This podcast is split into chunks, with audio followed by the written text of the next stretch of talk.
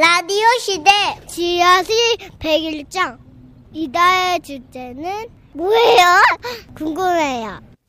네. 아, 지라시 백일장 네. 매주 금요일마다 여러분의 백일장 사연 소개해드리고 있잖아요. 3월의 주제는 그해 봄입니다. 봄. 봄 너무 좋죠. 아, 오늘 소개해드릴 백일장 사연은요. 울산에서 익명을 요청하신 분입니다. 가명 김정희로 소개해드리고요. 30만 원 상당의 선물 보내드릴게요.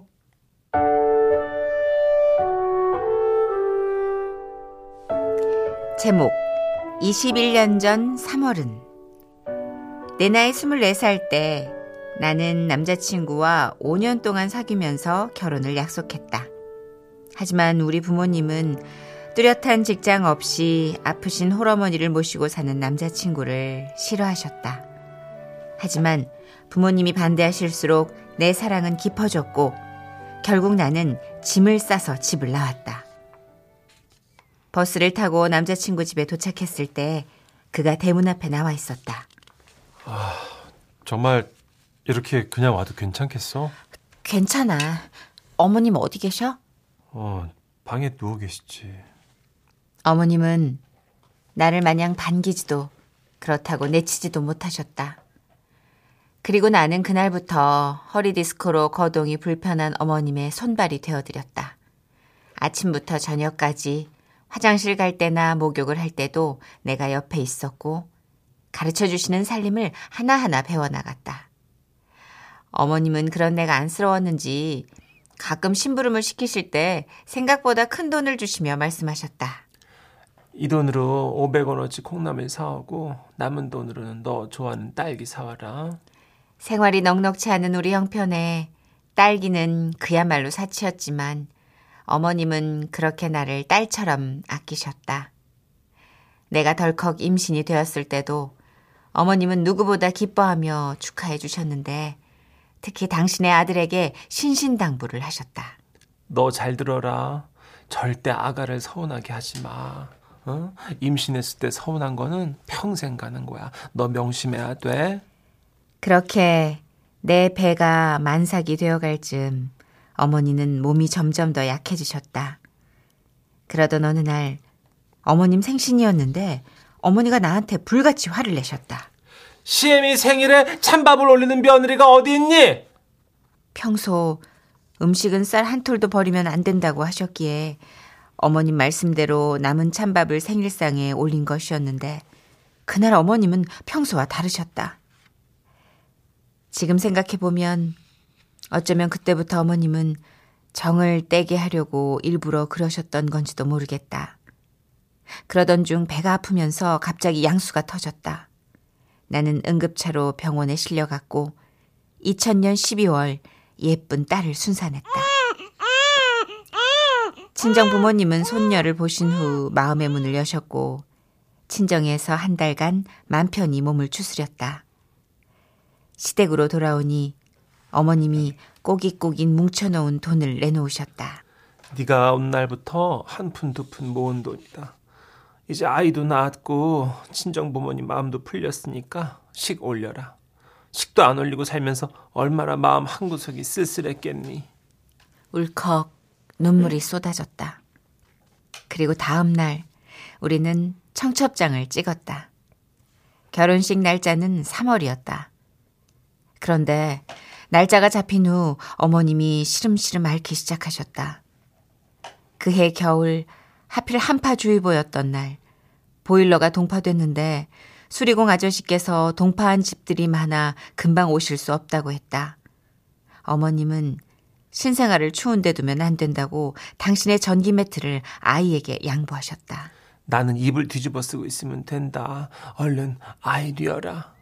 그리고 그 다음 날부터 어머님은 열이 펄펄 끓었다.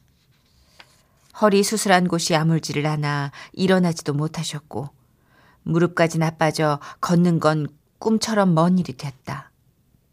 화장실을 가도 소변을 보지 못하셨고 음식도 넘기지 못하셨다. 그러다 어머님은 갑자기 의식을 잃으셨다. 서둘러 응급실로 모셨지만 그것이 어머님과의 마지막이었다. 2001년 1월. 나는 슬픔에 아무 생각도 나지 않았다. 남편은 말했다. 아무래도 우리 결혼식은 취소해야겠다. 그치? 당연한 얘기였다. 결혼식까지 남은 기간이 고작 두 달. 상을 치른 자식이 무엇이니 난다고 결혼식을 올리겠는가. 나는 말없이 남편에게 고개를 끄덕였다. 그런데 그때 아주머님이 다가오셨다. 아유, 결혼식은 예정대로 올리셔야 됩니다, 재수 씨. 아, 아니에요. 이 상황에 무슨 안 돼요. 아유, 그게 저 어머님 유언이셨어요. 유언이요? 예. 어머님이 아무 말씀 없이 떠나셨다고 생각해서 서운했다. 그런데 마지막 순간 어머님이 아주버님의 손을 잡고 힘겹게 말씀하셨단다. 막내, 꼭 결혼식 올려줘라. 내가 이렇게 가도 꼭 올려줘야 된다. 그렇게 우리는 눈물의 결혼식을 올렸다. 사진 찍으시는 분이 신랑 신부 활짝 웃으라고 하는데 미소조차 나오지 않았다. 순간순간 울컥했지만 참고 끝까지 예식을 올렸다. 마지막 패백을 하는 시간. 시부모님이 안 계셨기 때문에 우린 그냥 사진용으로 남의 패백상에서 포즈를 취하며 순간을 기념했다. 신혼여행은 없었다. 집에 돌아왔을 때 어머님이 안 계신 집안은 더욱 썰렁하게만 느껴졌다. 나 이 집에서 더는 살기 힘들 것 같아.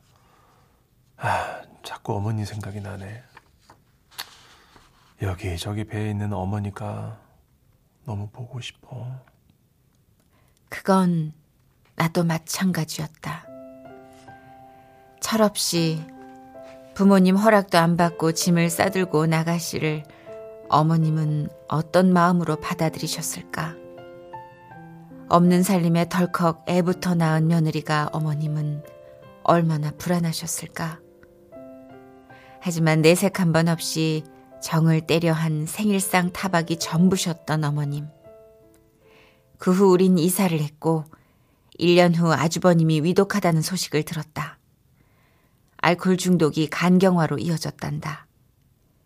아주버님은 그해 봄 어머님이 세상을 떠난 지 1년 되는 달에 어머님 곁으로 가셨다.